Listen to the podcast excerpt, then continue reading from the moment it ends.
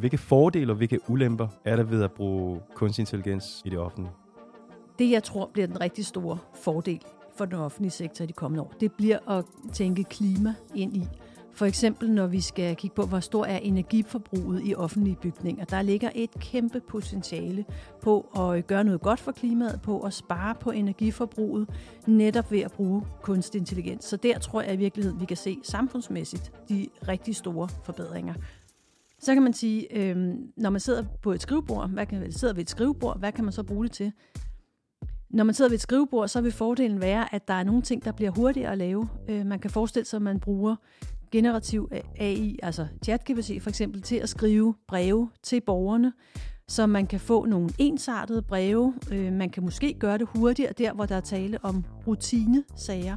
Altså så snart det er den samme ting, man gør mange gange, så kan kunstig intelligens hjælpe os rigtig meget. Vi har også set nogle gode eksempler på, at man har brugt det til at sortere mails. Københavns Kommune de får 20.000 henvendelser om året fra, børne og, eller fra børnefamilier omkring øh, deres børne- og ungdomsinstitutioner.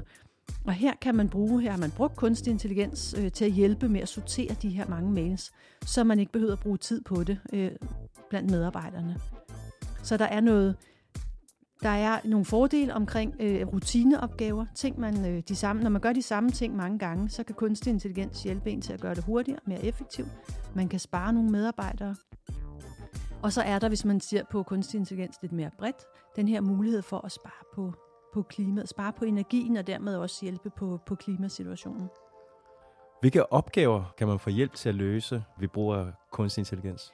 I den private sektor ved vi, der er man begyndt at bruge generativ AI, altså ChatGPT øh, blandt andet, til at lave markedsføring, til at lave kommunikationsmateriale, øh, altså tekster, breve, reklamespots, øh, powerpoints.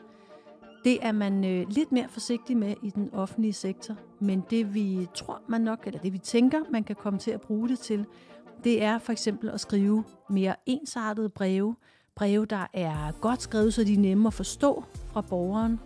Øhm, det kan være en teknisk beskrivelse, som måske er lidt svært at forklare, men hvor man ved hjælp af øh, ChatGPT kan lave et brev, som øh, lynhurtigt forklarer borgeren og øh, nemt, hvad det handler om.